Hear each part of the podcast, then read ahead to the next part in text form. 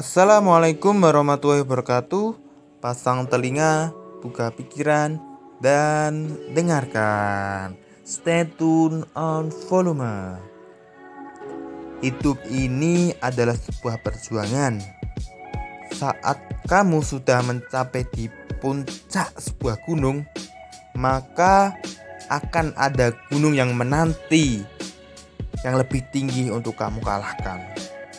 Akan tetapi kita terkadang melakukan sebuah perjuangan itu setengah-setengah gitu.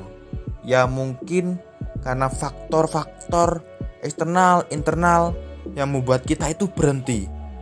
Tapi sesungguhnya hampir sedikit kita itu meraih itu gitu.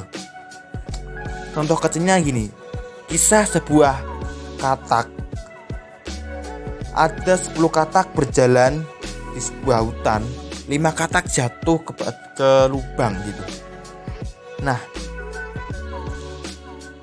kata-kata itu pun berusaha berjuang untuk keluar dari lubang itu. Akan tetapi yang di atas itu mempengaruhi negatif. Kamu tidak bisa, kamu akan mati di sini. Kamu akan kelaparan, kamu akan mati, kamu tidak bisa keluar dari lubang itu. Terus terus berjuang terus berjuang akhirnya mati akhirnya jatuh terus mati gitu. Akan tapi ada satu katak yang mana katak itu terus meloncat terus meloncat terus berjuang berjuang berjuang terus hingga dia bisa keluar dari lubang itu. Uh, karena apa ya? Karena kisah katak itu adalah kisah yang mana katak itu tidak bisa mendengar. Katak itu tidak bisa mendengar, yang jatuh itu satu itu yang berhasil. Nah, dari situ kita bisa lihat bahwa faktor eksternal, internal atau cemoohan orang lain atau faktor negatif dari orang lain itu sangat memengaruhi dalam kita itu berjuang gitu. Maka dari itu kita sebagai yang saya sampaikan tadi kisah katak tadi.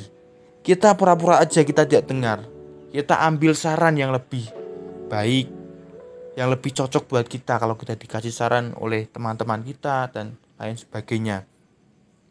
Dan saran itu kita tampung tapi tidak lantas dimasukkan ke hati. Nanti kita akan jadi baperan sehingga kita seperti katak yang tadi loncat jatuh loncat jatuh akhirnya meninggal pasrah gitu. Nah itu mari kita terus berjuang pilih apa yang kamu suka dan terus kembangkan apa yang kamu miliki.